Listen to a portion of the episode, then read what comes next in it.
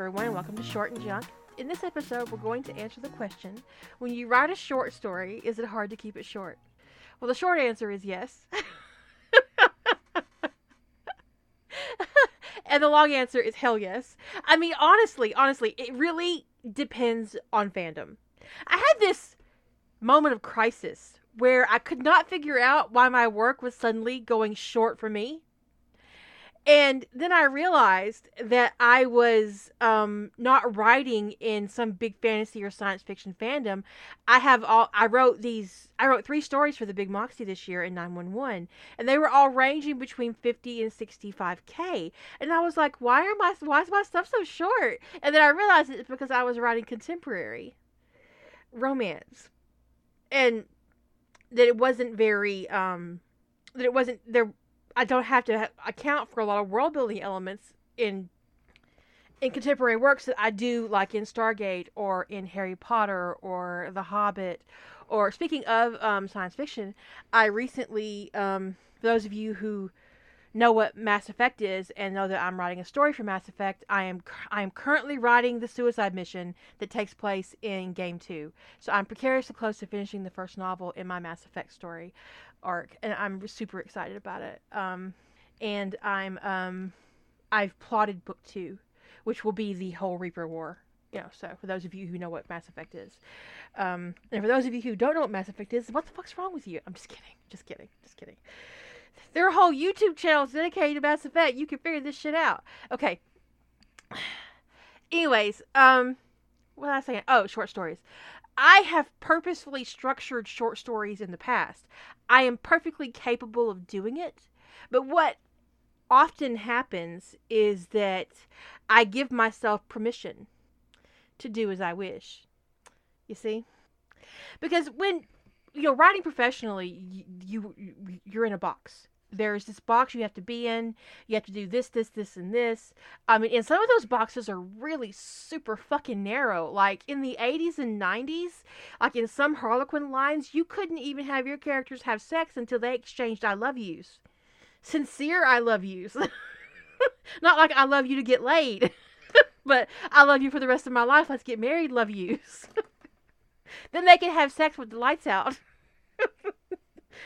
Oh, Harlequin. Um, but yeah, and you word economics are super important in um in, in writing pro works, which is why I've often talked about word economics for young writers, especially if you're interested in going in that direction, you know, and word economics is not just one way because there are some genres where you're expected to produce 120 150k um, and you need that room to do world building and character structure and character development and um, plot works. That's just you need that much room to, to get there to seal the deal. And in other areas where you have publishers are saying, okay, we're going to put out 12 of these books a year and they have to be 50K. They cannot be longer than 50K under any circumstances.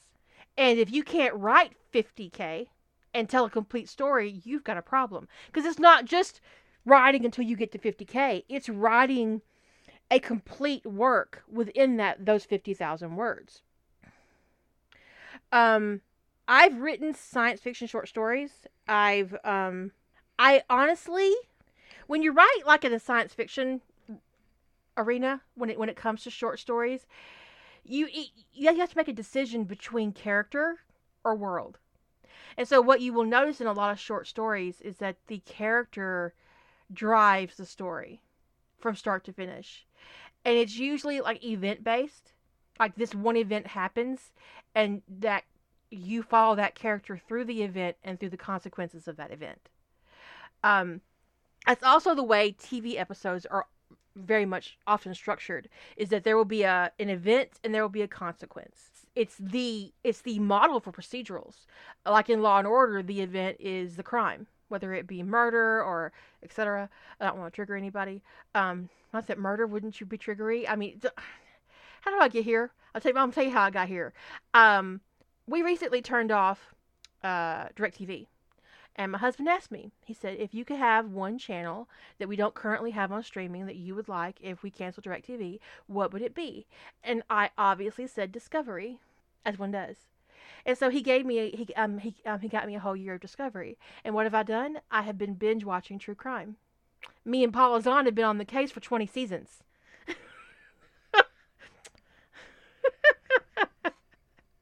Like a baby. That didn't bother me at all for some reason. I don't. I can't explain it. anyways, anyways, so um, procedurals are episodes like that are based on that structure of event and consequences. Um, and all the Law and Orders, uh, uh, the medical procedures, the you know like nine one one is is roughly based on that model as well. Um, they'll mix a little like there'll be an event. Um, there will be consequences, um, a little bit of character development, move on. And so it just depends.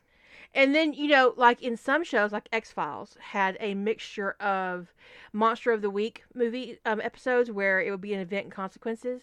Then they would also have other episodes that were story arc episodes that would have um, events and consequences that are long reaching. Like you will see those consequences rippling out through multiple episodes across the whole season. One of the things that I did when I was writing Sentinels of Atlantis, which is written in a series of short episodes, I um well it's buffered by two books. Like there's a 30k book at the front and then a 50k book at the end, and everything else in between is kind of a mixture of like five and 15k, I think, between five and 15k. Um, and what that was was that I wanted to tell you a story and that there would be events in the first novella and in the first in the episodes that would filter out and have consequences throughout the series. And so that took a lot of work. I had to do a lot of plotting and planning for that. I had to do it twice because of the great the great loss, the, the great hard drive loss that we don't want to talk about. Because I've beaten that horse to, to death too. So um, that's where that you know comes into play. So if you're writing a series of short stories, uh, it's sometimes easier to write a series of short stories. Like if you know that you're going to write a series of shorts, that you could make a decision to leave something out in your in your first story because you know you can include it in your second or your third. Does that make sense? And um, one of the more interesting parts of the true crime lately is that uh, you know how well. M- some of you might not know, but what you might not know is the Golden State Killer was one of the, the most prolific criminals. Uh, he he did more than murder um, in California history. They found him through genealogy DNA. They traced him through his relatives using public DNA. Um, he was a cop at one time, but by the time he got caught, he wasn't a cop anymore. I mean, I think he was a cop for like what five or six years, Dema, maybe ten, in a couple of different districts. Um, but he had been, I mean, it, it was like forty years in the making catching this man, maybe more. Um, he was also called the original Night Stalker. And then eventually, because of DNA, they connected all these crimes, and there were like 50 of them attacks and murders. Um, and they caught him through genealogy DNA. So they literally chased him through his relatives, and and um, so that was pretty fascinating. But that that technique is also showing up in other cold cases that I'm seeing. On, I'm, I'm watching Paula Zahn uh, on the case of Paula Zahn Discovery. So that technique is actually starting to pay in dividends for cold cases that are 30 and 40 years old. It's amazing. It's amazing. Justice. We shall have it. Uh, but the short story. What I would say is that the short story is rapidly becoming a lost art form. It is, um, in fandom, I think often difficult to accomplish because you don't owe fandom anything. So you don't owe them a specific word count. They haven't written you a check that you've already cashed. So if you say, I'm going to write 10K and you write 50, that's nobody's business but your own, right? Right. And so it's very tempting to give in to your what if moment what if I did this? What if I did that? And that happens to plotters as well as pantsers. This is not a judgment on either one. It happens to both. I have done it. I have what ifed myself right off a cliff, y'all. I've been unleashing my demons. That's right. But Unleash Your Demons was actually one of the most heavily plotted novels I've ever written, fandom or otherwise. Um, in the end, I only took out one plot element, and it was because of characterization versus structure. And even like when I wrote it, I estimated that it would finish between 150 and 120k, and I wasn't. I think it ended up being like 114, 115k. So yeah. So it's anyways, it's um there was uh there are moments when you're writing when you're right when you're when you're planning your story when you're writing your story where you have to make decisions about how you're going to structure your story. Whether you're going to tell a series of novellas whether you're going to tell a novel whether you're going to do a series of episodes or whether you're going to tell a specific short story where you have a beginning and a middle and an end. And if your idea is too big you're going to have a really difficult time keeping it short. I am on fire. I, I just got instant hot flash. Um, anyways, so we talked a long time ago in a different podcast about ideas that are too big, and you won't know how big they are until. Um, and for some people, they won't know they, they won't they won't know how big they are until they get into the writing. Now, I've had ideas where I thought, okay, this is just stupidly huge. What am I doing? Um, in the plotting stage. And that's usually where I'm going to find out that my idea is just way too big. And when you do that, it's uh, difficult to to let go of the idea. Do you know what I mean? Because like I like one of the reasons why small magic exists is because I plotted it realized it was going to be every bit of 250k and wrote it anyway. Like, literally wrote it anyway. Still not finished. Still have one plot point left. Is that plot point of the Five Armies? Yes, it is. Another one that actually, curiously, was a ginormous work that I that I plotted and thought, oh, this is going to be fucking huge, and I but I started writing it anyway and that would be Ties That Bind. Mo- most of you probably don't realize that Ties That Bind was originally one novel. And by the time I got to the part that eventually became A Lovely Agony, I realized that I had created a monstrosity. And I was like, I I cannot put this on um I can't I can't publish this the way it is. I just can't. I can't do it. So I uh I was like, okay, I, t- I took it apart. I took it apart and turned it into novellas. Um, that because honestly, it was really stressful reading it as a novel. Just imagine, just imagine all those punches in the face. If you if you think about, I mean, even reading all the episodes of, or all the novellas of Ties That Bind back to back can get kind of overwhelming. Just imagine if it was a single novel. It is. It it, it was a lot. It was a lot it was it, it would have taken a toll. Um, I trust myself enough to know that it wouldn't have been horribly written, uh, but I also know when to rein myself in and say, okay, okay, bitch, you need to calm down, calm down, and, and make a plan because that's not working. It's also something that I've discovered about small magic, and um, something that I am um, also battling with when it comes to the unspeakable plot. Now, one of the problems with the unspeakable plot is that I plotted a ridiculously giant novel by accident because I thought I was writing one thing, but I was actually writing another. And that happens too. And the there's no need to like beat yourself up beat yourself up over blah blah blah. There's no use in beating yourself up over it did I get that out right this time? Okay. because it is what it is. Um, and so you have to figure out how to make it work for you and how you can manage the the project itself because if i had left ties that bind the way it was it still wouldn't be published because there's something to be said about having digestible novel or novella length um, stories that you can edit. Yeah, because it wouldn't even be finished like like older. You wouldn't be editing it because it still w- w- wouldn't be finished. There there would be no beta yet, and the beta would take three years. It would be ridiculous. Um, but there's something to be said about writing in like discrete packages, because it gives you breathing room, it lowers your stress, and it creates a space in your creative process where you can be um, where you can explore big ideas in ways that aren't going to make you lose your fucking mind. Does that make sense? So yes, the answer to that question is it is hard to keep a short story short, um, but most of the time that comes down to the idea. Sometimes you have an idea that you think is a short story that is absolutely 100% not a short story. A long time ago, recently actually, whenever I do rough trade, and I'm approving project files.